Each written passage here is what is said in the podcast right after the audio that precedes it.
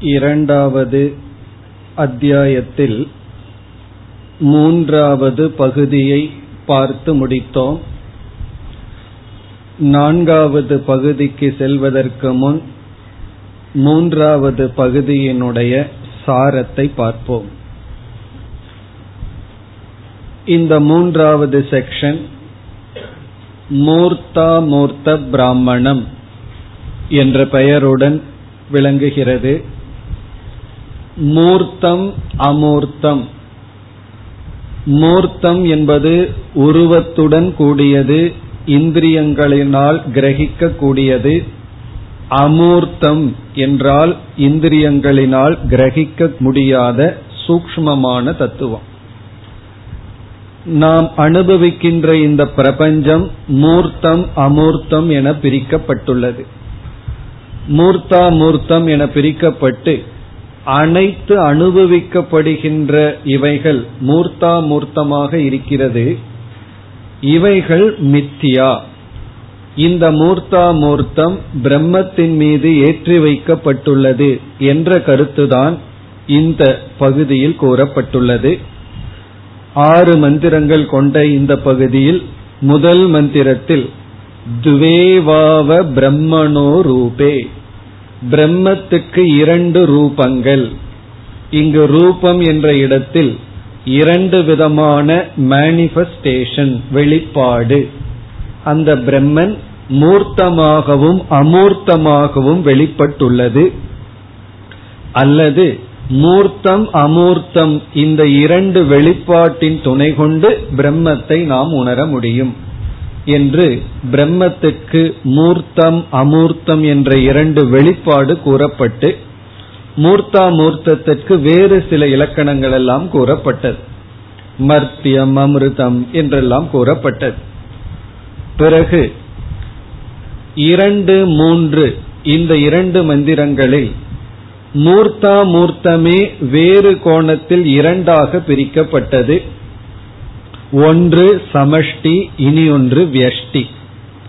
சமஷ்டி என்பது அதி தெய்வம் பார்க்கின்ற இந்த அனைத்து உலகமும்.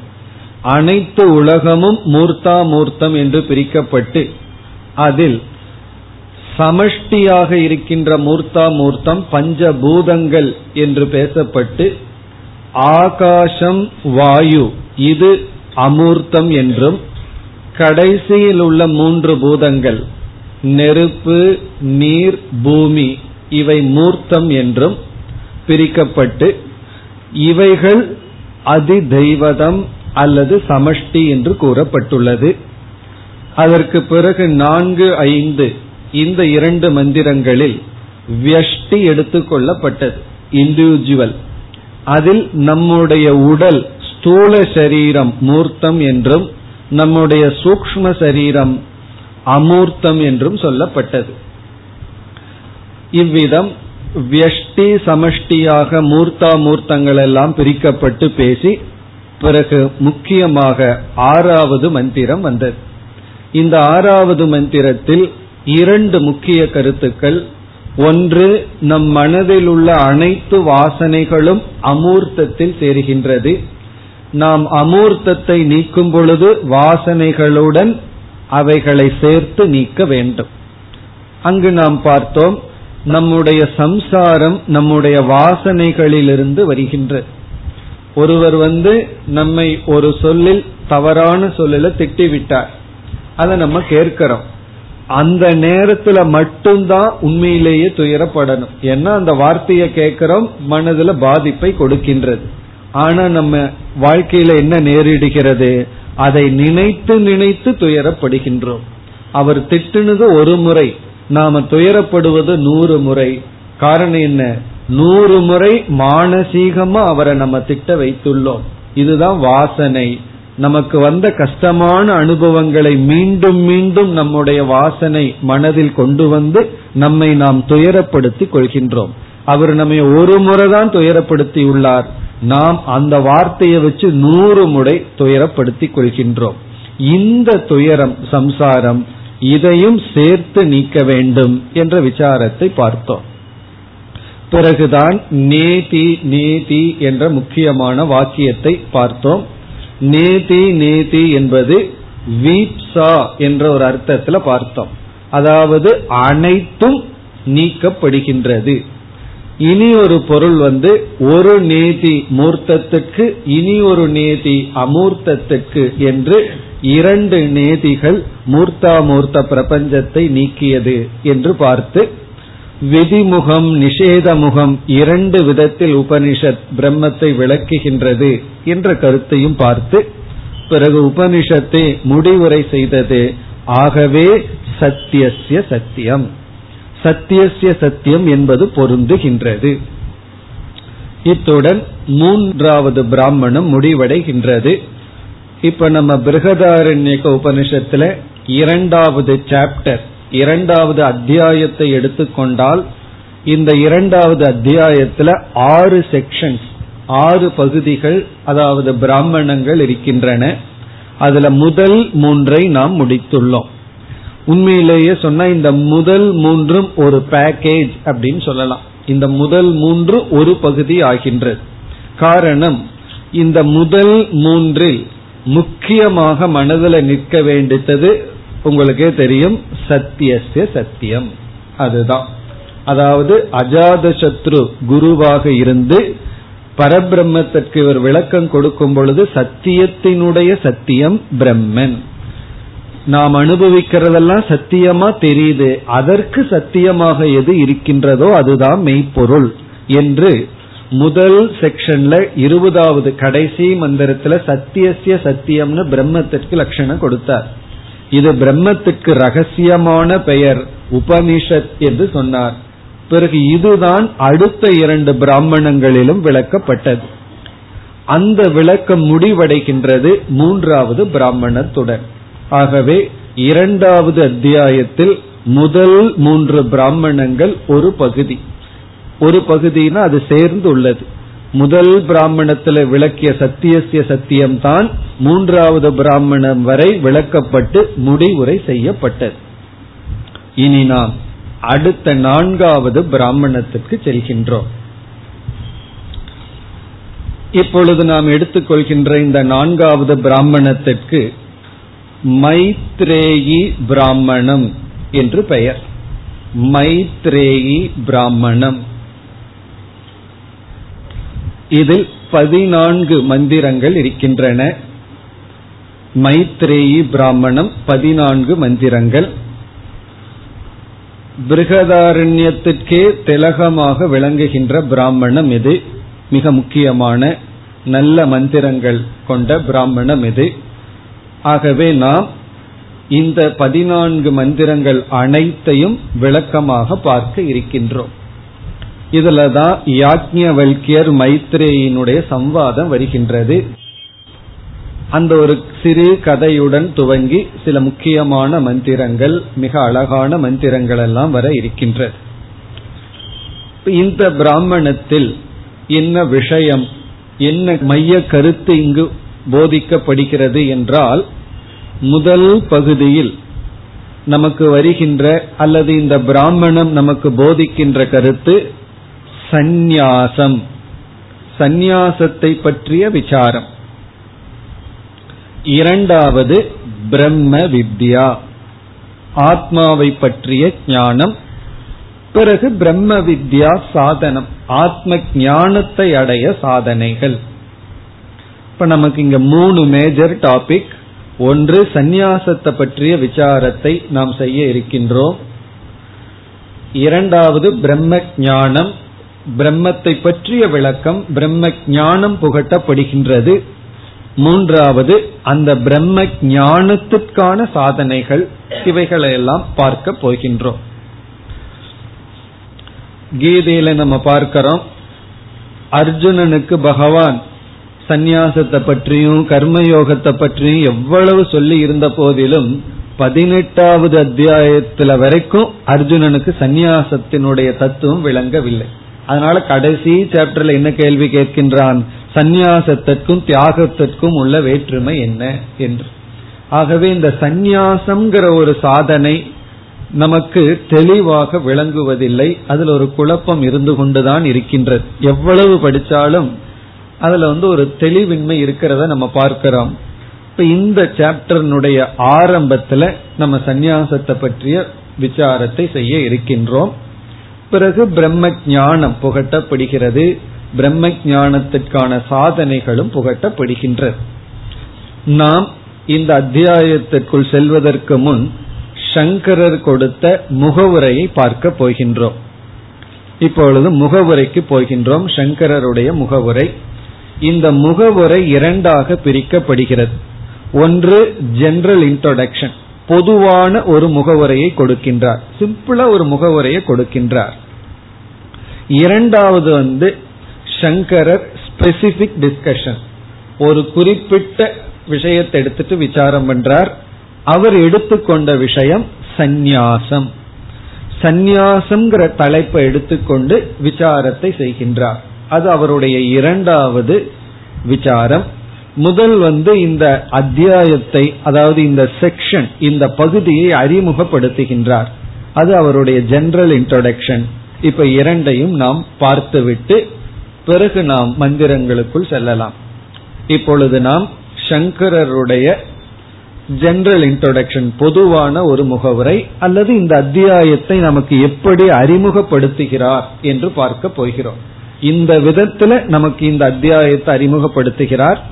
அதற்கு பிறகு விஸ்தாரமாக சந்நியாசத்தை பற்றிய விசாரத்தை செய்து பிறகுதான் இந்த அத்தியாயத்திற்குள் செல்கின்றார். ஆகவே சங்கரரும் இந்த பகுதிக்கு மிக முக்கியத்துவத்தை கொடுக்கின்றார். இனி சங்கரர் எப்படி அறிமுகப்படுத்துகின்றார்?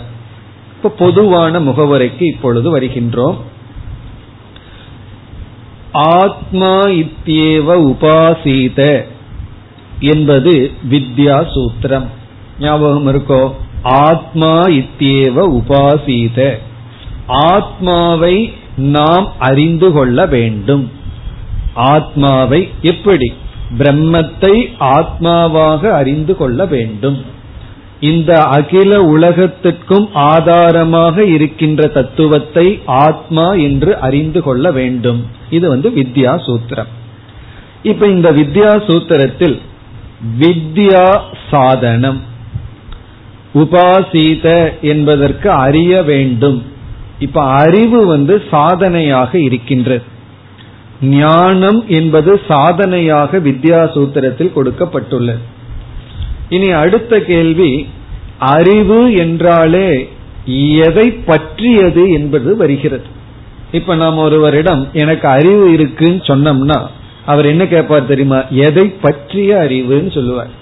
அப்படி அறிவு சாதனம் என்றால் அறிவுக்கான விஷயம் என்ன என்ற கேள்வி வரும்பொழுது ஆத்மா. உபாசீத அறிய வேண்டும். எதை? ஆத்மா. அப்போ வந்து வித்யா விஷயக பிரத்யகாத்மா. நம்மை அறிதல் செல்ஃப் நாலேஜ் அந்த தன்னை அறிதல் தான் சாதனையாக இருக்கின்றது இப்ப வித்யா சூத்திரத்தை பார்த்தோம்னா ஆத்மாவை அறிய வேண்டும். அறிதல் என்பது சாதனை அறிதலுக்கு விஷயமாக இருப்பது ஆத்மா.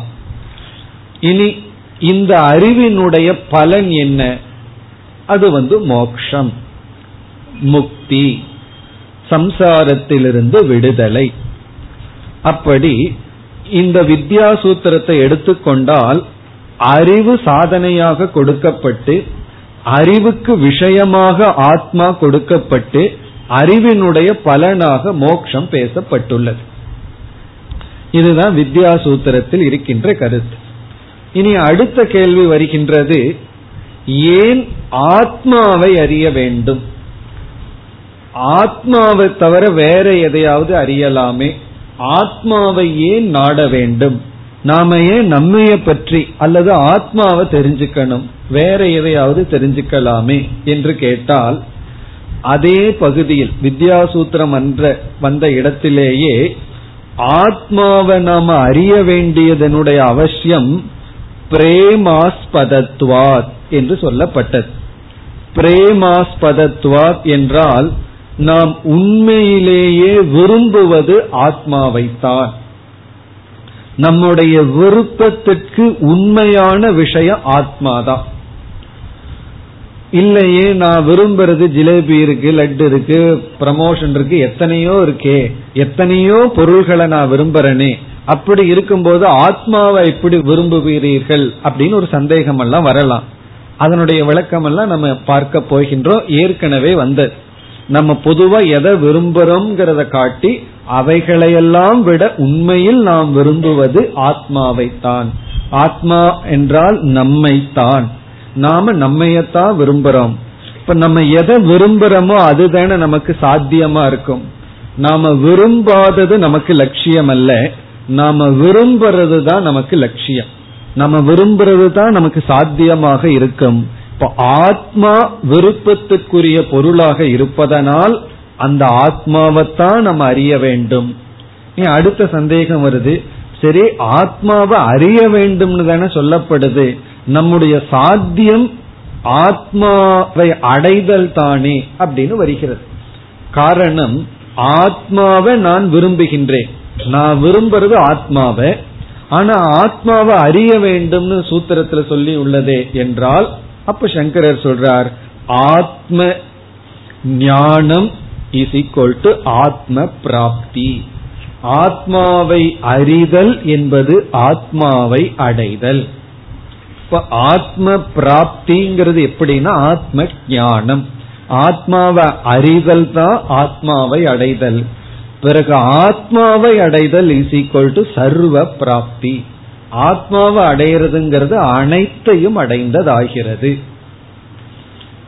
ஆகவே என்ன நமக்கு இந்த இடத்துல ஒரு தெளிவு வேணும் என்றால் ஆத்மாவைத்தான் நாம உண்மையிலேயே விரும்புறோம்.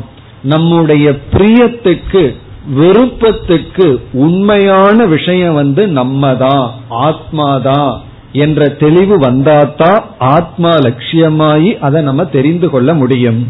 ஆகவே சங்கரர் அறிமுகப்படுத்துகின்றார். இந்த மைத்ரேயி பிராமணத்தில் ஆத்மாவினுடைய சொரூபம் மட்டுமல்லாமல் ஆத்மாதா பிரியதமத்துவம்.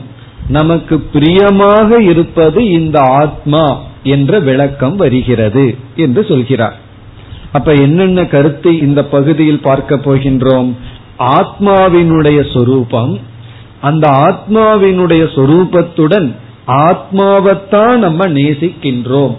நாம உண்மையிலேயே விரும்புவது ஆத்மாவைத்தான். மற்றதையெல்லாம் விரும்புவதாக நம்ம நினைக்கிறோம். ஆனா கிடையாது. நமக்கே தெரியாம நம்ம விரும்புவது எது? அதுதான் ஆத்மா. இப்ப குழந்தையா இருக்கும்போது நமக்கு என்ன வேணும்னு தெரியாம நமக்கு வேண்டாத்தது ஒன்ன விரும்பிட்டு இருப்போம். பெற்றோருக்கு தான் தெரியும் இந்த நேரத்துல குழந்தைக்கு என்ன வேண்டும்னு சொல்லி. அதே போல நமக்கு என்ன வேண்டும்னே நமக்கு தெரியாம இருக்கு. உபனிஷத் கூறுகிறது உனக்கு நீதான் வேண்டும். உன்னை நீதான் உணர வேண்டும். உன்னை நீ விரும்புகின்றாய். என்று ஆத்மஸ்வரூபம் பிளஸ் ஆத்மாவைத்தான் நம்ம நேசிக்கின்றோங்கிற கருத்து விளக்கப்படுகிறது. பிறகு இந்த ஆத்மாவை அடைதல் என்பது ஆத்ம ஞானத்தை அடைதல். ஆகவே இங்கு வித்யா பேசப்படுகின்றது. ஆத்ம ஞானமும் பேசப்படுகிறது. இனி அடுத்த கருத்து நான் ஆத்மாவை அடைதல். அதாவது நான் எல்லாத்தையும் அடையிறதுங்கிறது ஆத்மாவை அடையிறது தான் ஆத்மாவை அடையிறது அப்படிங்கிறதுக்கு காரணம் நான் வந்து ஆத்மாவை தான் விரும்புறேன். சரி நான் ஆத்மாவை அடையணும்னா ஆத்ம ஞானத்தை அடைய வேண்டும். ஆகவே ஞானத்தை எப்படி அடைதல் என்ற கேள்வி வருகிறது. ஆகவே சங்கரர் அறிமுகப்படுத்துகிறார். இந்த பகுதி ஆத்ம ஞான உபாயத்தை கூறுகின்றது. இந்த ஆத்ம ஞானத்தை அடையிறதுக்கான உபாயம் பேசப்படுகிறது. நம்ம வந்து அனைத்தையும் அடையணும். தட் இஸ் ஈக்குவல் டு ஆத்மாவை அடைதல். ஆத்மாவை அடைதல் இஸ் ஈக்குவல் டு ஆத்ம ஞானத்தை அடைதல். ஆகவே நான் ஞானத்தை அடைகிறதுக்கு என்ன உபாயம்? அதை இங்கு சங்கரர் குறிப்பிடுகின்றார். அதற்கு அடுத்தது சரி ஞானத்தை அடைகிறதுக்கு ஏதோ உபாயம் சொல்கிறீர்கள். அந்த உபாயத்தை நான் கையாளும் பொழுது ஞானம் வரணும்னா வேற ஏதாவது நிபந்தனை இருக்கா? அப்படிங்கிறது கேள்வி. இப்ப ஆத்ம ஞானத்தை அடைகிறதுக்கு உபாயம் வந்து நம்ம பார்க்க போறோம். ஆத்மாவாரே திரஷ்டவியகன்னு சொல்லி ஸ்ரோதவ்யோ மந்தவ்யோ நிதித்தியாசித்தவ்யகங்கிற வார்த்தை வரப்போகுது. சிரவண மணனு நிதித்தியாசனம் எல்லாம் நம்ம பலமுறை சொல்வோம் அல்லவா? அந்த மந்திரம் இங்கு வர போகின்றது. இப்ப அந்த இடத்துல ஆத்மாதான் கேட்கப்பட வேண்டும் சிந்திக்கப்பட வேண்டும் தியானிக்கப்பட வேண்டும்னு ஞானத்துக்கான உபாயம் சிரவணம் மனநம் நிதித்தியாசனம் சொல்லப்படுகிறது. இப்போ ஒருவர் சிரவண மனன நிதித்தியாசனத்தை செய்தால் அவர் ஞானத்தை அடைவார் ஞானத்தை எதை பற்றிய ஞானம்? ஆத்மாவை பற்றிய ஞானம். அதனுடைய பலன் ஆத்ம பிராப்தி சர்வ பிராப்தி. இனி அடுத்த கேள்வி சங்கரர் கேட்கிறார் இப்ப யாரு வேண்டுமானாலும் எப்படி வேண்டுமானாலும் சிரவணம் பண்ண ஞானம் கிடைச்சிருமா? அதுக்கு பதிலா சொல்றார் வேறொரு வேத வாக்கியம் இருக்கு சந்நிய சிரவணம் குறியாத். சந்நியாசம் செய்து சிரவணத்தை மேற்கொள்ள வேண்டும். ஆகவே இங்கு சந்நியாசம்ங்கிற தலைப்ப சிரவணத்துக்கு அங்கமாக கூறுகின்றார். அதாவது சிரவணம் பண்ணி அது நமக்கு ஞானமாக வேண்டும் என்றால் சந்நியாசம்ங்கிற ஒரு சாதனை தேவைப்படுகிறது என்று சந்நியாசத்தை அறிமுகப்படுத்துகின்றார். அந்த சந்நியாசமும் இங்கு முதலில் பேசப்படுகிறது என்று அறிமுகத்தை செய்கிறார். இப்ப இதை கேட்ட உடனே நமக்கு சந்தேகம் பயமும் வரலாம். நான் என்ன சந்நியாசம் பண்ணலையே?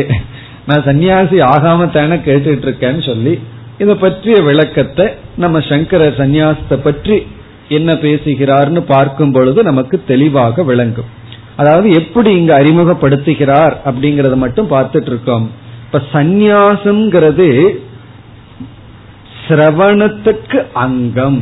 அங்கம் அப்படின்னா சிரவணம்ங்கிறது நம்ம செய்யணும்னா சந்நியாசத்துடன் சிரவணத்தை மேற்கொள்ள வேண்டும்.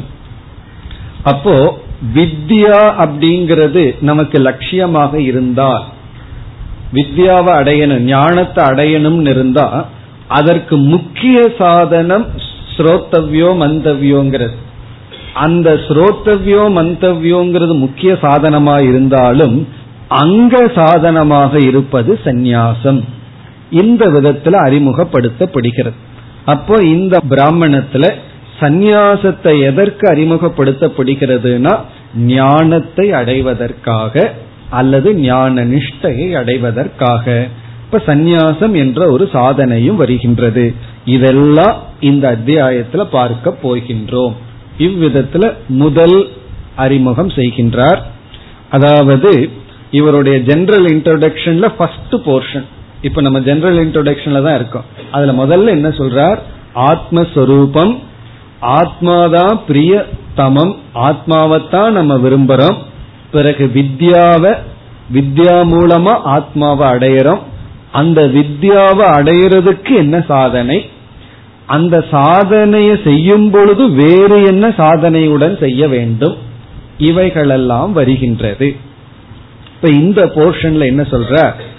ஆத்மா இத்தேவ உபாசீதங்கிற வித்யா சூத்திரத்தில் இருக்கிற பகுதிகள் எல்லாம் இவ்விதம் விளக்கப்பட இருக்கிறது.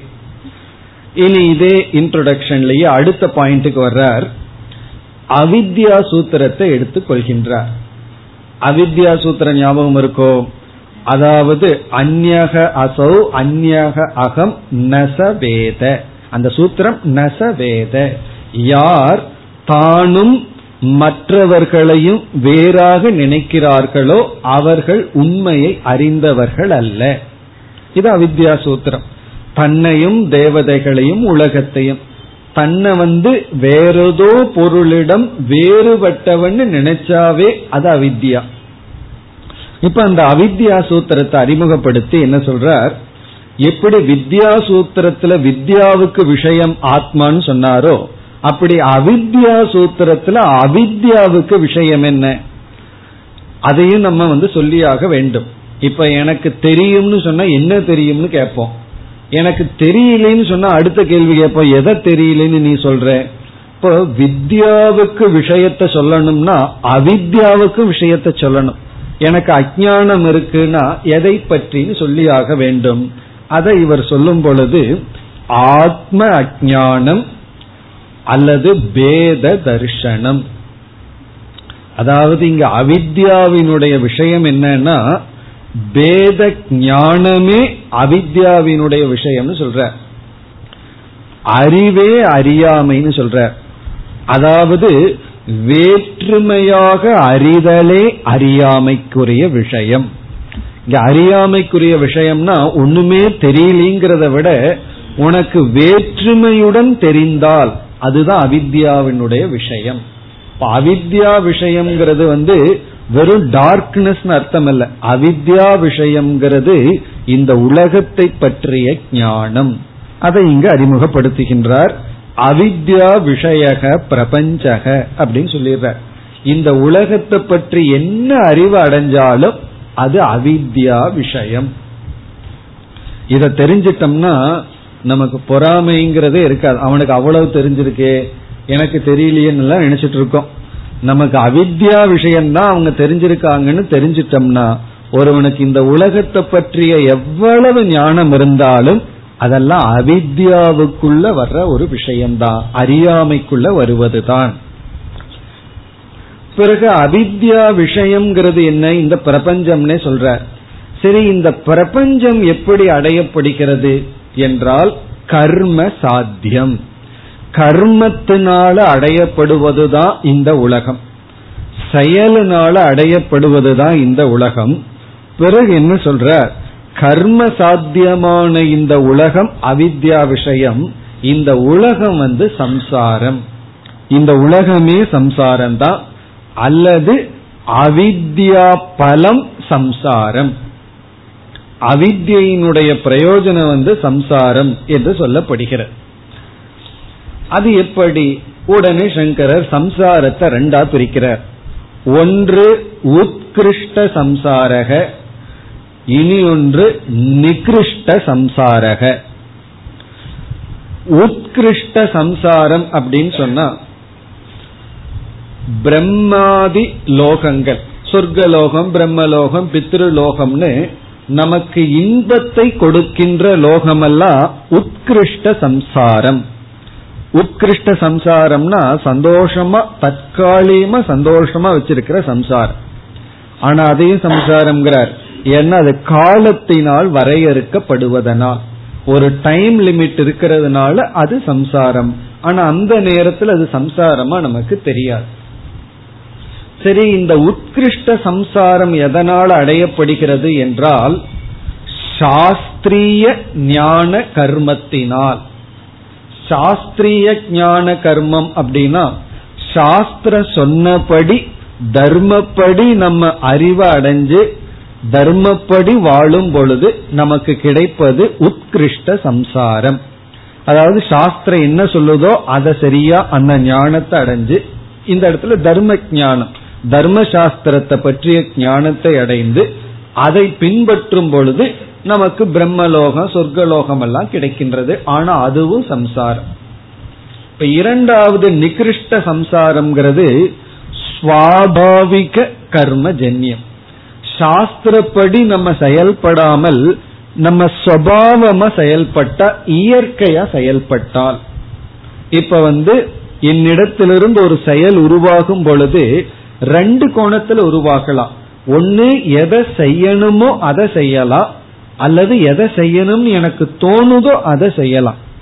அதாவது இயற்கையா எதை செய்யணும்னு தோணுதோ அதை செய்தா அது சுவாபாவிகம்.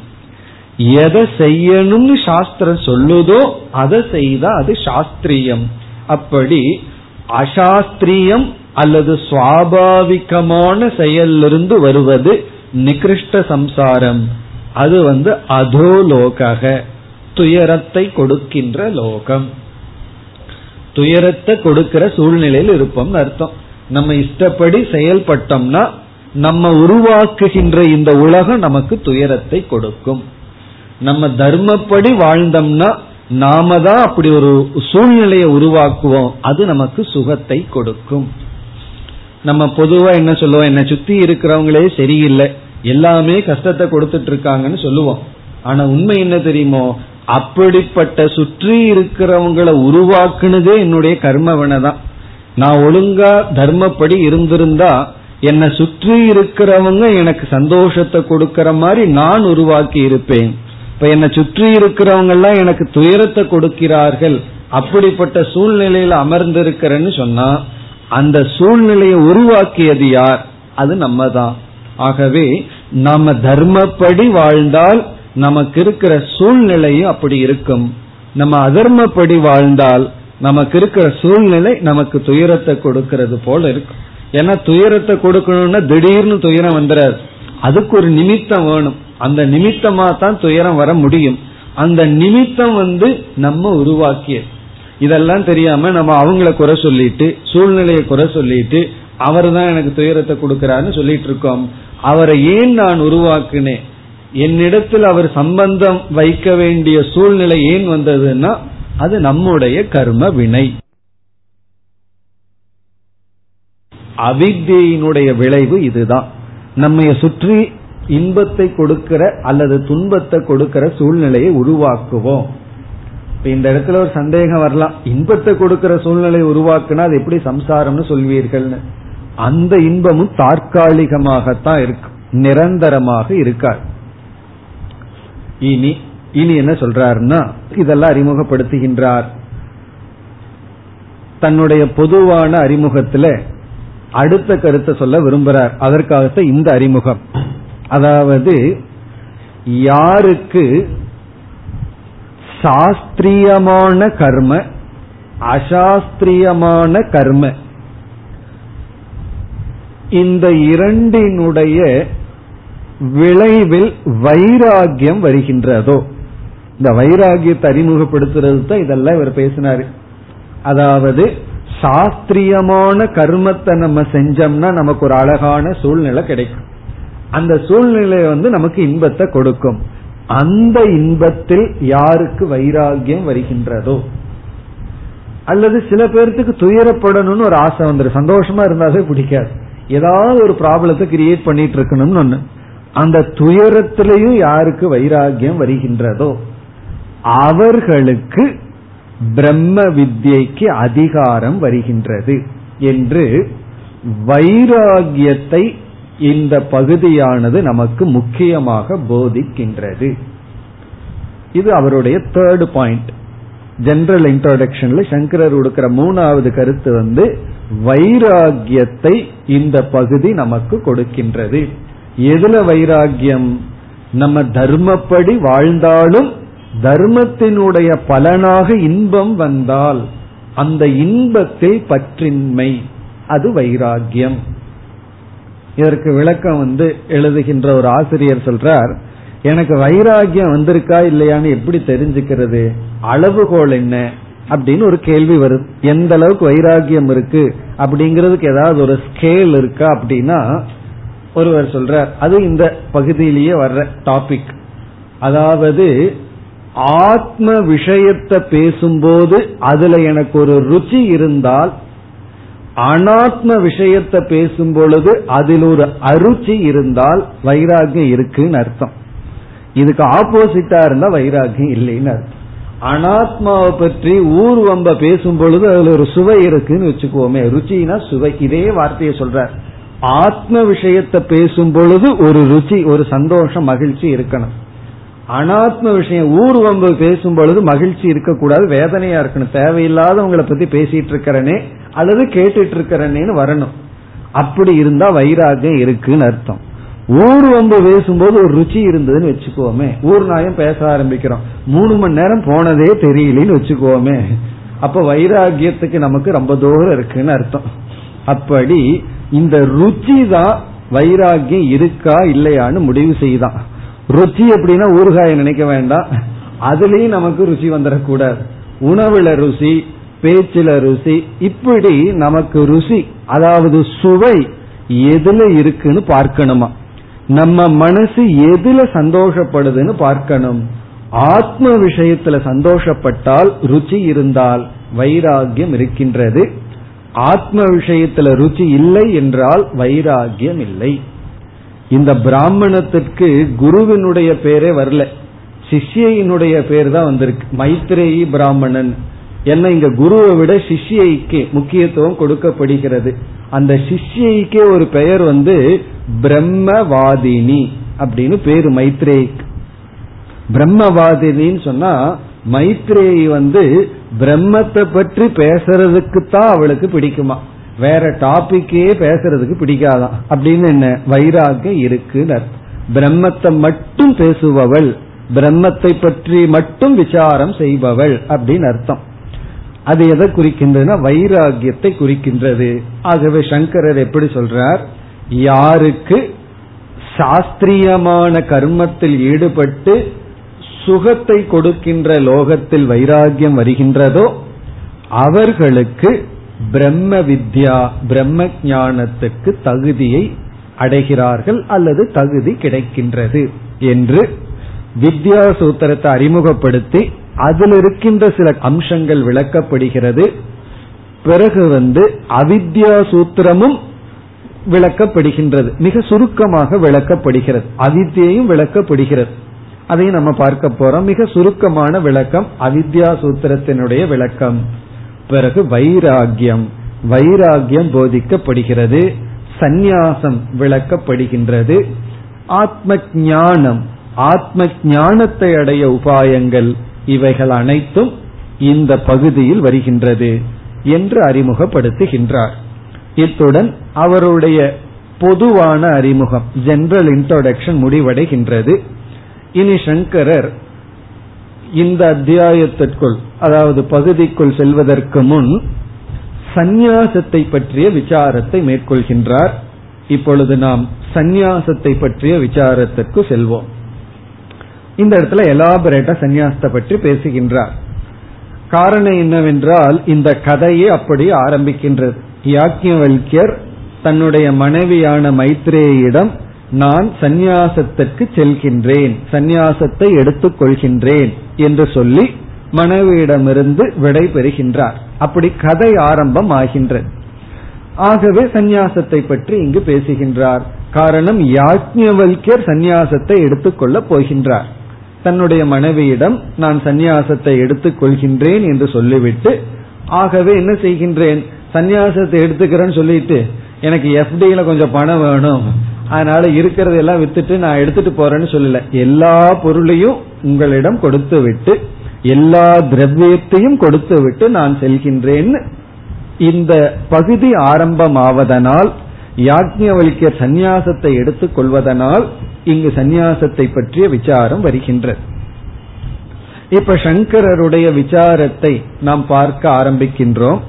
இதில் சங்கரர் சந்நியாசம் என்ற ஒரு கருத்தை அவர் எடுத்துக்கொண்டு விசாரம் செய்யும் பொழுது அவர் எந்த அர்த்தத்தை மனதில் வைத்துக்கொண்டு பேசுகின்றார் என்பதை முதலில் புரிந்து கொள்ள வேண்டும். சங்கரர் வந்து சந்நியாசம்ங்கிற வார்த்தை இங்க எழுதி சந்நியாசத்தை எடுத்துக்கொண்டு சிரவணம் செய்ய வேண்டும். சந்நியாசம்ங்கிறது சிரவணத்துக்கு அங்கம் என்றெல்லாம் கூறும் பொழுது அவருடைய மனதில் சந்நியாசம்ங்கிறதுக்கு என்ன அர்த்தம்? எந்த கருத்தை மனதில் வச்சுட்டு சந்நியாசம்னு எழுதி உள்ளார் விசாரம் செய்துள்ளார் என்று நாம் முதலில் தெளிவாக புரிந்து கொள்ள வேண்டும். இப்ப அதை நம்ம புரிஞ்சிட்டு பிறகு சங்கரருடைய ஆர்குமெண்ட் பூர்வபக்ஷம் சித்தாந்தத்திற்கு வரலாம். இப்ப வந்து கிரகஸ்த ஆசிரமம் அப்படின்னு ஒரு ஆசிரமம் இருக்கு. பிரம்மச்சரிய ஆசிரமத்துக்கு அப்புறம் இல்லறம்னு சொல்றோம். இந்த கிரகஸ்த ஆசிரமம் இஸ் ஈக்குவல் டு வைதிக கர்ம. அதுதான் சங்கரருடைய கருத்து அல்லது பொதுவான கருத்தும் கூட. வைதிக கர்ம அப்படின்னா நம்ம பிரம்மச்சரிய ஆசிரமத்துல எப்படி வாழ வேண்டும்ங்கிற அறிவை அடையிறோம். பஞ்சமகா யஜ்யம் எல்லாம் இருக்கு என்ற அறிவை அடைகின்றோம். அந்த அறிவை அடைஞ்சதற்கு பிறகு பிரம்மச்சரிய ஆசிரமத்துல பார்த்தோம்னா குரு குலத்தில் இருக்கிறது படிக்கிறது அவ்வளவுதான். நம்ம பணத்தை சம்பாதிக்கிறதோ அதை மேனேஜ் பண்றதோ ரெஸ்பான்சிபிலிட்டி ஒன்றும் கிடையாது. ஸ்டூடெண்ட் லைஃப்னு பார்த்தோம்னா அறிவை அடையிறதுக்கு தான் ஒரு இருபது வருஷம். நாலேஜுக்காகவே அந்த லைஃப் இருக்கு. ஃபுல் டைம் ஜாப் என்னன்னா அறிவை அடைதல். இந்த காலத்துல எப்படி சம்பாதிக்கணுங்கிற அறிவை அடைகிறோம் அத்துடன் எப்படி வாழணும் அப்படிங்கிற அறிவையும் அடைகின்றோம் தர்மத்தை பற்றிய ஞானத்தை அடைகின்றோம் தர்மா தர்ம ஞானத்தை அடையிறோம். அந்த ஞானத்தை அடைஞ்சு அந்த ஞானத்தை அனுஷ்டானம் பண்ற இடம் கிரகஸ்த ஆசிரமம். தர்மா தர்ம ஞானத்தை அடைகிறது ஞானத்திற்காக மட்டுமல்ல அதுல ஞானத்திலேயே மோட்சம் எல்லாம் கிடையாது. ஞானத்தினால தர்மமோ புண்ணியமோ கிடைக்காது. அந்த தர்மா தர்ம ஞானத்தை அடைஞ்சு தர்மத்தை அனுஷ்டிக்கின்ற இடம் இல்லறம். அதாவது ஃபேமிலி லைஃப் இப்ப இல்லறம் அப்படிங்கிற ஆசிரமத்திற்குள்ள வரும் பொழுது ஒருவன் என்ன செய்தாகணும்னா அவர்கள் வைதிக கர்மத்தில் ஈடுபட்டு ஆக வேண்டும். முழுமையாக ஃபுல் டைம் ஆக்டிவிட்டிஸ் தான். பணத்தை சம்பாதிக்கிறது பிறகு வந்து குழந்தைகளை வளர்த்துறது என்னென்ன கடமைகள் எல்லாம் இருக்கோ அந்த ஃபுல் டைம் கர்மத்தில் ஈடுபடுவதுதான் இல்லறம். பிறகு வந்து இல்லறம் அப்படிங்கறது ஆசிரமம். அதாவது grihastha ashram is equal to full time activities karma. அந்த காலகட்டத்தில் எப்படி இருந்ததுன்னா ஆசிரமத்துக்கு ஸ்தானம் அப்படின்னு சொல்லலாம். ஸ்தானம் அப்படின்னா இருக்கின்ற இடம். இப்ப இல்லறம்ங்கிற ஸ்தானம் பிறகு கர்ம அப்படிங்கிற சாதனம் ரெண்டும் டேலி ஆகும். ரெண்டு சமமா இருந்தது. அதுக்கு ரெண்டுக்கும் கருத்து வேறுபாடு இல்லை அல்லது ஆப்போசிட்டா கிடையாது. அதாவது இல்லறம்ங்கிற ஸ்தானத்துக்குள்ள போயிட்டா வைதிக கர்மத்துல ஈடுபட்டு கொண்டிருத்தல் அப்படிங்கறதுல ஒரு வந்து டிஃபரன்ஸ் ஆஃப் ஒப்பீனியனோ இல்லறத்துல இருந்துட்டு அதை செய்ய மாட்டேன் அப்படிங்கிறது கிடையாது. ரெண்டு டேலி ஆயிட்டு இருந்தது அதே போல சந்நியாசம் அப்படின்னு இருந்ததுன்னு சொன்னா சந்நியாசம்ங்கிற ஸ்தானத்துல எந்த கர்மமும் இல்லை அப்படிங்கறதும் சரியாக இருந்தது. அது அந்த காலகட்டத்தில். ஆனா என்ன ஆயிற்று என்ன ஆகிவிட்டதுன்னா காலத்தினுடைய மாறுதல்ல ஸ்தானமும் சாதனையும் சேர்ந்து போகாத நிலை ஏற்பட்டு விட்டது. இந்த இடத்துல ஸ்தானம் சாதனைன்னு ரெண்டா பிரிச்சிடறோம். ஸ்தானம்னா ஆசிரமம். அல்லாது இல்லறம் அப்படிங்கிற ஒரு ஆசிரமம். பிறகு சாதனம்னா அதுல செய்ய வேண்டிய சில கடமைகள். டியூட்டிஸ் ரெஸ்பான்சிபிலிட்டிஸ் அதெல்லாம். அது ஒரு காலத்துல அப்படியே இருந்தது இப்ப வந்து மாறி இருக்கின்றது. இந்த மாற்றம் கொஞ்ச நாள் இருக்காது மீண்டும் மாறத்தான் போகுது. அதுக்கு ஒரு உதாரணம் சொன்னா நமக்கு புரிஞ்சிடும். இப்ப வந்து பிரம்மச்சரிய ஆசிரமத்துல ரூல் என்ன அப்படின்னா பிரம்மச்சாரியா இருக்கிறவன் அதாவது ஸ்டூடெண்டா இருப்பவர்கள் பணத்தை சம்பாதிக்க கூடாது. ஒன்னா பெற்றோர்கள் கொடுக்கணும் அல்லது அந்த காலத்துல பெற்றோர்கள் கொடுக்க முடியலன்னா அரசர்கள் கொடுப்பார்கள். அந்த காலத்துல அரசர்கள்ங்கிறது இந்த காலத்துல கவர்மெண்ட் ஸ்காலர்ஷிப் ஏதோ ஒண்ணு. அவன் சம்பாதிக்க வேண்டிய அவசியம் இல்ல சம்பாதிக்கவும் கூடாது. அவன் என்ன செய்யணும்? இருக்கிற பணத்தை வச்சுட்டு குருகுலத்தில் இருந்துட்டு மேனா சேவை செய்யலாம். சர்வீஸ் பண்ணிட்டு ஞானத்தை அடையும் அது எந்த ஞானமா இருந்தாலும் சரி அது வில்வித்தையா இருந்தாலும் சரி வணிகமா இருந்தாலும் சரி அல்லது வேத பாடனம் படிப்பாக இருந்தாலும் சரி. ஆனா இந்த காலத்துல பார்த்தீங்கன்னா ஏர்ன் பண்ணிட்டு படிக்கிறது அப்படிங்கிற ஒரு சூழ்நிலை வந்தாச்சு. பார்ட் டைம் ஜாப்ல ஒர்க் பண்ணிட்டு அதை வச்சு தான் படிக்கிறதுன்னு வந்தாச்சு. அது தர்மமா இருக்கு. நம்ம நாட்டுல குறைவா இருக்கு. வெளிநாடெல்லாம் போயிட்டு அப்படி கிடையாது. வெளிநாட்டுல எல்லாம் பார்க்கிறோம் ஒரு ஸ்டூடெண்ட் தன்னுடைய பீஸுக்காக தான் ஒர்க் பண்ணித்தான் ஆகணுங்கிற சூழ்நிலை வந்தாச்சு. அப்போ தர்மத்துல என்ன மாற்றம் வந்துள்ளது? பிரம்மச்சரியா இருப்பவர்கள் வந்து பணம் சம்பாதிக்க கூடாது வேண்டித்ததில்லைங்கிற நிலை போய் அவர்கள் இல்லற தர்மமான பணத்தை சம்பாரிச்சு தான் படிக்கணுங்கிற ஒரு சங்கிரகம் ஒரு குழப்பம் ஒரு மிக்சிங் அப் வந்தாச்சு. அதே போல இல்லறத்துல ஒரு எக்ஸாம்பிள் எடுத்துட்டோம் அப்படின்னா இல்லறத்துல இருந்தா பணம் சம்பாரிச்சுட்டு தான் இருக்கணும். அதாவது கடமையில இருந்துட்டு தான் இருக்கணும். ஆனா சில பேரு எந்த பிசினஸ் பண்ணாலும் ரிஸ்க்னு சொல்லி என்ன பண்றாங்க தெரியுமா இப்போ? எல்லாத்தையும் வித்து எஃப்டில போட்டுறது. போட்டுட்டு வர்ற வர வட்டி வாங்கிட்டு சும்மா இருக்கணும். அதனாலதான் எஃப்டி ரேட் எல்லாம் குறைச்சிட்டு வருது. காரணம் எல்லாமே இந்த மாதிரி பண்ணா யாருமே ரிஸ்க் எடுக்கலைன்னா எப்படி பேங்க் வேலை பண்ணுவான்? இனிமேல் கொஞ்ச நாள்ல என்ன வரப்போகுது தெரியுமோ? நம்ம பணத்தை பேங்க்ல போட்டா பேங்க்குக்கு நம்ம பணம் கொடுக்க வேண்டியது. வரும் நீ ப்ரொடெக்ட் பண்ணி வச்சிருன்னு சொல்லி. அப்படி ஏற்கனவே வேற சில நாட்டுல எல்லாம் வந்திருக்கு. அப்படி இப்ப என்ன செய்து விட்டார்கள்? எந்த செயலும் பண்ணாம தனக்கு தேவையான பணத்தை மட்டும் சேர்த்து வச்சுட்டு சும்மா இருக்கக்கூடிய சூழ்நிலை இல்லறத்துல வந்தாச்சு. இப்ப இதுல இருந்து என்ன தெரிகிறதுனா ஸ்டூடெண்டா இருக்கிறவன் கஷ்டப்பட்டு சம்பாதிக்க வேண்டியது இருக்கு. சம்பாதிக்க வேண்டியவன் சும்மா உட்காந்துட்டு பணத்தை எல்லாம் எப்படியில போட்டு சும்மா உட்காந்துட்டு இருக்கார்கள்? ஜஸ்ட் பிராக்டிக்கல் எக்ஸாம்பிள் இதுல இருந்து என்ன தெரிகிறது அப்படின்னு சொன்னா ஆசிரமம் அல்லது ஸ்தானமும் சாதனையும் சேர்ந்து போகணுங்கிற அவசியம் இல்லாத சூழ்நிலை வந்து விட்டது. இப்ப வந்து கிரகஸ்த ஆசிரமம் அப்படின்னா இந்த சாதனை தான் அப்படின்னு மிக்ஸ் ஆக வேண்டிய அவசியம் இல்லை அந்த ஒரு சங்கிரகம் குழப்பம் வந்து விட்டது. ஆனா சங்கரருடைய காலத்துல அவருடைய மனதுல இல்லறம் இஸ் ஈக்வல் டு கர்ம. இல்லறத்தில் இருந்தா வைதிக கர்மத்தை செஞ்சுதான் ஆகணுங்கிற நியமம். சந்நியாசம் is equal to no duty no கர்மம் ஆனா இன்னைக்கும் கூட பார்த்தோம்னா ஒருவர் முழுமையாக சந்நியாசத்தை எடுத்துக்கொண்டால் அவரு ஏதோ ஒரு ஆக்டிவிட்டிஸ்ல இருந்தாக வேண்டியது இருக்கு. ஒரு ஆசிரமத்துக்கு போய் நான் முழுமையா எந்த வேலையும் பண்ண மாட்டேன் இருக்கிற இடம் கொடுங்க நான் வெறும் நிதித்தியாசனம் மட்டும் பண்ணிட்டு இருப்பேன் அப்படின்னா கிடைக்காது. ஏதாவது ஒரு காரியம் பண்ணிட்டு தான் ஆசிரமத்தில் இருக்கணும் சாப்பாடு சாப்பிடணும்னு சொல்வார். வேறு சில ஆசிரமங்கள் ஷார்ட் டேர்ம் மூணு வருஷத்துக்கு நீ எதுவும் செய்ய வேண்டாம் வேணா நான் கோர்ஸ் டீச் பண்றேன்னு சொல்லி கொடுப்பார்கள். அதுவும் மூணு வருஷத்துக்கு தான்.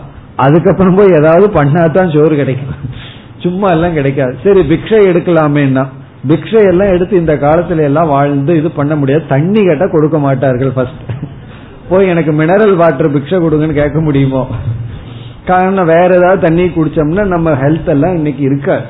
ஆகவே சந்நியாச தர்மம் மாறி விட்டது அந்த காலத்துல சன்னியாசி வந்து அக்னி பத்த வைக்க கூடாதுன்னு சொல்லுவார்கள். சாப்பிட்றதுக்கு சாப்பிட்றதுக்கு தீ வைக்க கூடாதுன்னு சொல்லுவார்கள். காரணம் என்ன? எந்த வீட்டுல வேணாலும் பிக்ஷை கிடைக்கும். அதனால தீ வைக்க வேண்டிய அவசியம் கிடையாது. இப்ப அப்படி கிடையாது. ஆகவே சந்நியாச ஆசிரமத்துல அந்த காலத்துல என்ன நியமம் இருந்ததோ அது இந்த காலத்தில் இல்லை. தர்மத்தை அனுஷ்டிக்கின்ற முறைகள் மாறி உள்ளது.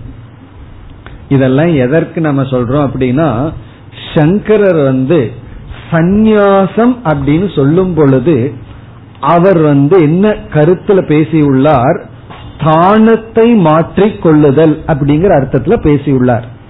அதை எதற்கு பேசினார்? இல்லறத்திலிருந்து சந்நியாசம்ங்கிறத எடுத்துக்கிறதுக்கு பேசியுள்ளார். அதை எதற்கு பேசினார் என்றால் சந்நியாசம்ங்கிற ஸ்தானத்துக்குள்ள ஒருத்தன் போனா அவன் சில சாதனைகளை மேற்கொள்ள வேண்டும் மேற்கொள்ள முடியும். அந்த சாதனையை பின்பற்ற வேண்டும் என்பதற்காக. ஒருவன் சந்நியாசம்ங்கிற ஸ்தானத்திற்கு போய் இல்லறங்கிற இடத்திலிருந்து ஸ்தானம்னா இடம் இல்லறம்ங்கிற இடத்திலிருந்து சந்நியாசம்ங்கிற இடத்துக்கு போய் சந்நியாசங்கிற இடத்துல என்ன சாதனையை பின்பற்றணுமோ அந்த சாதனையை பின்பற்றவில்லை என்றால் சந்நியாசத்தினுடைய பலன் கிடையாது. ஒருவன் இல்லறங்கிற ஸ்தானத்திலேயே இருந்துட்டு சந்நியாசங்கிற ஸ்தானத்துக்கு போன எந்த சாதனையை பின்பற்ற முடியுமோ அங்க முக்கிய சாதனை அந்த சாதனையை பின்பற்ற முடிந்தால் அவனுக்கு வந்து இல்லறத்தில் இருந்து கொண்டு சந்நியாசம்ங்கிறது சாஸ்திரத்துல சொல்லி அந்த ஸ்தானத்துல என்ன சாதனையை பின்பற்ற முடியுமோ அதை பின்பற்ற முடிந்தால் அவனுடைய தவத்துல அப்படிப்பட்ட சூழ்நிலையை அவன் உருவாக்கி அந்த சூழ்நிலையில் அவன் சாதனைகளை பின்பற்றினால் அவனுக்கு என்ன கிடைக்கும்னா ஸ்ரோத்தவ்யோ மந்தவ்யோ நிதித்தியாசிதவ்யோ அப்படிங்கிற இடத்துல சிரவண மனநத்தை அவன் செய்தால் அந்த சிரவண மனநத்தினுடைய பலனை அடைவான். அப்ப இங்க முக்கியம் என்ன அப்படின்னா ஸ்தானத்தை விட சாதனை. நம்ம எந்த இடத்துல இருக்கிறோம்ங்கிறது முக்கியத்துவம் இன்று கிடையாது. எந்த இடத்துல என்ன சாதனைய செய்யணும்னு சாஸ்திரம் சொல்லியிருக்கோ அந்த சாதனைய தான் முக்கியம். அது மட்டுமல்ல உபனிஷத்தை வந்து பிரம்மச்சரியத்திலிருந்தோ இல்லறத்திலிருந்தோ வானப்பிரஸ்தாசிரமத்திலிருந்தோ எப்ப வைராகியம் வருதோ அப்பொழுது ஒருவன் வந்து சாஸ்திர ஞான யோகம்ங்கிற சாதனையை எடுத்துக்கொள்ள வேண்டும்னு சொல்லப்படுகிறது.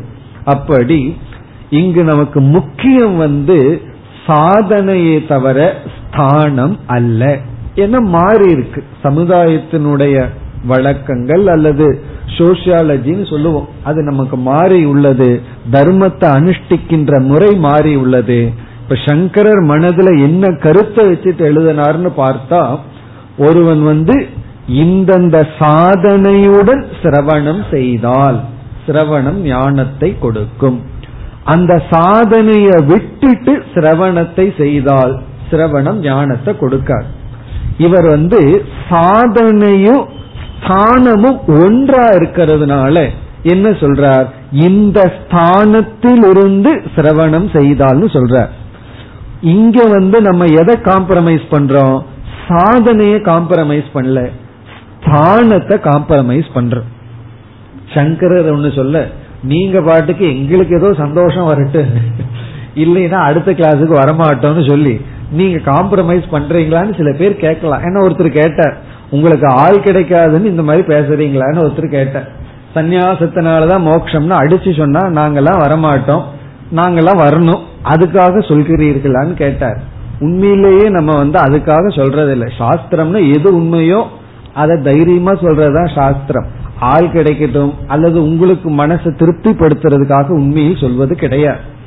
ஆனா உண்மையை சொல்லணும்னா உண்மையை சொல்லணும். அந்த உண்மை என்ன அப்படின்னா சந்நியாசத்திற்கும் மோக்ஷத்திற்கும் எந்த இடத்துலயும் சம்பந்த சாஸ்திரத்துல சொல்லவே இல்லை. அதுதான் நுணுக்கம். அதை நம்ம புரிஞ்சிட்டோம்னா காம்ப்ரமைஸ் பண்ணலன்னு புரிஞ்சிருவோம்.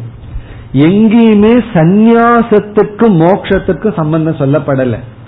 பிறகு எதற்கு மோக்ஷம் சம்பந்தப்படுது? ஆத்ம ஞானத்துக்கும் மோக்ஷத்தும் தான் சம்பந்தப்பட்டுள்ளது. ஆத்ம ஞானம்தான் மோக்ஷத்துக்கு சாதனையா சொல்லப்பட்டுள்ளதே தவிர எந்த இடத்துலயும் சந்நியாசத்தினால மோக்ஷம்னு சொல்லப்படவே கிடையாது. பிறகு சந்நியாசம் எங்க வருகின்றது? சந்நியாசம் எங்க வருதுன்னா சிரவணம் பண்ணும் பொழுது சந்நியாசம் பண்ணி நீ சிரவணம் பண்ணுன்னு சொல்லப்படுது. அப்ப சந்நியாசம் பண்ணி சிரவணம் பண்ணுனா என்ன அர்த்தம்? சந்நியாசம் பண்ணுனா என்னென்ன சாதனைகளை நீ பின்பற்றணுமோ அந்த சாதனையை பின்பற்றி சிரவணம் பண்ணுன்னு அர்த்தம். கால சூழ்நிலையில் சந்நியாசம்ங்கிற ஆசிரமத்துக்கு போக முடியாம ஆனா சந்நியாச ஆசிரமத்துல என்ன சாதனைகள் சொல்லப்பட்டதோ அந்த சாதனை ஒருவன் பிரம்மச்சாரியா இருக்கும் போதோ அல்லது இல்லறத்தில் இருக்கும் போதோ பின்பற்றி சிரவணம் செய்தால் கண்டிப்பா நமக்கு ஞானம் கிடைக்கும். மோக்ஷத்துக்கு எது சம்பந்தம்னா ஞானம்தான் சம்பந்தப்படுத்தப்பட்டுள்ளதே தவிர சந்நியாசம் அல்ல. அது இனி ஒரு விதத்திலேயே நமக்கு புரியும். மோக்ஷத்தை அடையும் பொழுது ஒருத்த மோக்ஷத்தை அடைஞ்ச முக்த புருஷன் அவனை தன்னை சந்நியாசின்னு நினைச்சா அவன் முக்தன் அல்ல. அவன் தன்னை கிரகின்னு நினைச்சா அவன் முக்தன் அல்ல. நான் இல்லறத்தில் இருப்பவன் நினைச்சா அவன் முக்தன் அல்ல. நான் பிரம்மச்சாரின்னு நினைச்சா அவன் முக்தன் அல்ல. நான் சந்நியாசின்னு நினைச்சாலும் அவன் முக்தன் அல்ல. காரணம் முக்தன் வந்து பிரம்மச்சரியோ கிரகியோ சந்நியாசியோ அல்ல. முக்தன் வந்து அகம் பிரம்ம. நான் பரமாத்மா.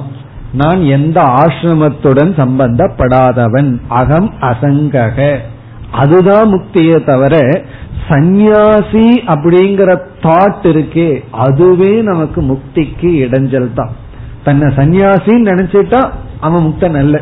காரணம் என்ன? அவன் ஒரு ஆசிரமத்துல அபிமானம் வைத்துள்ளான். சந்நியாசம்ங்கிறது சரீரம் மனம் இருக்கின்ற இடம். ஆனா அவன் யாருன்னா? அவன் சந்நியாசியும் அல்ல.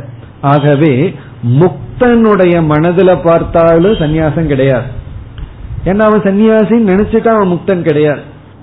ஆரம்ப காலத்துல சன்னியாசின்னு நினைச்சிட்டு சில தர்மங்களை பின்பற்றலாம் ஆனா கடைசியில அவன் முக்தனா இருக்கும் பொழுது அவன் சன்னியாசியாகவும் இல்லை. இப்ப சன்னியாசியா இல்லைன்னா போகியா இருக்கானான்னு கேட்க கூடாது அவன் போகியும் அல்ல சன்னியாசியும் அல்ல. ஆகவே மோக்ஷத்துக்கு நேரடி சாதனை வித்யா. வித்யாவுக்கு சாதனை சிரவண மணன நிதித்தியாசனம். சிரவண மணன ஞானத்தை கொடுக்கணும்னா சில சாதனைகளை பண்ண வேண்டும். அதாவது அந்த சாதனை சந்நியாசம்ங்கிற ஆசிரமத்துல கைகூடும். அப்படி இருந்தா சந்நியாசத்தை எடுத்துக்கலாம். அல்லது சந்நியாசம் என்பது நம்ம ஸ்தூலமாக ஒருவன் எடுத்துக்கொள்ள முடியாவிட்டாலும் சந்நியாச ஆசிரமத்திற்குள் செல்லவில்லை என்றாலும் சந்நியாச ஆசிரமத்துக்குள்ள இருந்தா என்ன சாதனையை பின்பற்றுவோமோ அதை பின்பற்றி இருந்தால். நிவர்த்தி பரமான சாதனை சமதமம் இவைகளெல்லாம் இருந்தால் ஞானம் நமக்கு கிடைக்கும். அது ஒரு கருத்து. இரண்டாவது என்னன்னா இங்கு யாக்ஞவல்யர் கிரகஸ்த ஆசிரமத்திலிருந்தே ஞானி ஆயிட்டார். ஞானி ஆனதுனாலதான் அவர் உபதேசிக்கிறார். நம்ம கேட்க போறதெல்லாம் யாக்கியம் வைக்கிறோடைய உபதேசத்தை தான் அவர் அஜ்ஞானின்னு சொன்னா அஜ்ஞானியினுடைய உபதேசத்தையே நம்ம படிக்க போறோம். அவர் ஞானியாகி உள்ளார். இப்ப இதுல இருந்து என்ன தெரிகின்றது? ஒருவன் கிரகஸ்தாசிரமத்திலிருந்தே ஞானத்தை அடைய முடியும். அதுக்கு யாக்கியம் வைக்கிற உதாகரணம். இனி அடுத்த கேள்வி அப்புறம் எதுக்கு அவர் சன்னியாசியா போகணும்? இன்னும் இருக்கிற மனைவி அவ்வளவு தொந்தரவு கொடுக்கறாங்களா? சன்னியாசியா போகணும்னு. அப்படின்னு அடுத்த கேள்வி வரலாம். அதற்கு பதில் அவர் ஞான நிஷ்டைக்காக சந்நியாசத்தை எடுத்துக் கொள்கின்றார். அதாவது ஞானத்துல நிலை பெறுவதற்காக இங்கு அவர் சந்நியாசத்தை எடுத்துக் கொள்கின்றார். அவருடைய சூழ்நிலையும் பிராரப்த கர்மமும் அவருக்கு உதவியாக இருக்கின்றது. அப்ப இதுல இருந்து என்ன தெரியுது? ஞானத்துக்கு கண்டிப்பா சந்நியாசம் வேணுங்கிற அவசியம் இல்லை. இனி அடுத்த கேள்வி கேட்கலாமல்ல. அப்ப ஞான நிஷ்டைக்கு வேணும் அல்லவான்னு முதல்ல நீங்க ஞானத்தை அடைஞ்சிட்டு வாங்கன்னு பதில் சொல்லிடலாம். இவர் ஞானத்தையே அடையல. எனக்கு ஞான நிஷ்ட வேணும் அதுக்கு சந்நியாசம்னு கேட்க முடியாது. அதற்கு உதாரணம் இருக்கு. ஜனகரை நம்ம உதாரணமா எடுத்துக்கிறோம். அவரை ஜீவன் முக்தன்னு சாஸ்திரம் எல்லாம் சொல்லுது. அப்ப அவர் ஞான நிஷ்டையையும் ஒரு ராஜாவா இருந்து அடைஞ்சிருக்கார். ஆகவே இதுல இருந்து நமக்கு என்ன தெரியுது? ஞானத்தையும் ஞான நிஷ்டையும் இல்லறத்திலிருந்தும் அடைய முடியுங்கிறதுக்கு உபனிஷத்துக்களே பிரமாணமாக இருக்கின்றது. உடனே ஒரு கேள்வி அப்ப எதுக்கு சங்கர சன்னியாசத்தை பத்தி பேசணும்னா? அதாவது இதெல்லாம் அதிகாரி பேதார். இதெல்லாம் அவரவர்கள் முடிவு செய்ய வேண்டும். அவரவர்களுடைய மனநிலை அதை வச்சு நாம் முடிவு செய்ய வேண்டும். அதாவது நம்ம சுற்றி எத்தனையோ பொறுப்புகள் இருக்குன்னு வச்சுக்கோமே. எவ்வளவோ கஷ்டங்கள் பொறுப்புகள் எல்லாம் இருக்கு. அந்த பொறுப்புகள்ல இருந்து மனதை அமைதிப்படுத்த முடியாதவர்கள் பொறுப்பு இல்லாம தனிமையிலிருந்து மனதை அமைதிப்படுத்த முடியாது. பொறுப்புகள்ல இருக்கும் பொழுது மனசு எவ்வளவு பக்குவம் வேணுமோ அதை விட நூறு மடங்கு அல்லது எத்தனையோ மடங்கு பக்குவம் இருந்தா தான் பொறுப்பு இல்லாம மனச அமைதியா வச்சிருக்க முடியும். அதுக்கு என்ன எக்ஸாம்பிள்னா சண்டே தான் எக்ஸாம்பிள் மற்ற நாட்கள் வந்து அளவா சாப்பிடுவோம் பொறுப்பு இருக்கிற நாள் டிசிப்ளினா இருப்போம். நமக்கு அன்னைக்கு ஹாலிடே ஆபீஸ்ல வேலை இல்ல சும்மா இருக்கிறோம்னா அன்னைக்கு லைஃப் டோட்டல் இன்டிசிப்ளினா இருக்கு. காரணம் என்ன அப்படின்னா பொறுப்பு இல்லை. இப்ப இதுல இருந்து என்ன தெரியுது? நமக்கு டைம் ரொம்ப இருந்தா நம்மால வந்து உணவை குறைவா சாப்பிட்டு பொறுப்போட அதே காலையில நேரத்தில் இருந்துச்சு டெய்லி ரொட்டீன் செய்ய முடிவதில்லை. ஆகவே நம்ம நினைச்சிட்டு இருக்கோம் சந்நியாசம்ங்கிறது ரொம்ப சுலபம். நாங்களாம் ரொம்ப கஷ்டப்பட்டு பொறுப்பில் இருக்கோம் ரொம்ப சுலபம் வந்து பொறுப்பு இல்லாமல் இருப்பதுன்னு. உண்மை என்னன்னா பொறுப்பு இல்லாமல் இருப்பது மிக மிக கடினம். அது பொறுப்பு வந்தாதான் பொறுப்பு இல்லாம இருக்கணும். ரொம்ப பொறுப்பு நமக்கு வந்தாதான் பொறுப்பை எல்லாம் விட்டுட்டு பொறுப்பு இல்லாமல் இருக்க முடியும். ஆகவே அவரவர்கள் முடிவு செய்துதான் ஸ்தானத்தை ஏற்றுக்கொள்ள வேண்டும். ஆனா ஸ்தானம்ங்கிறது சாதனையும் வேறுபட்டுள்ளதுங்கிறதா முக்கிய கருத்து. மேலும் நாம் அடுத்த வகுப்பில் சிந்திப்போம்.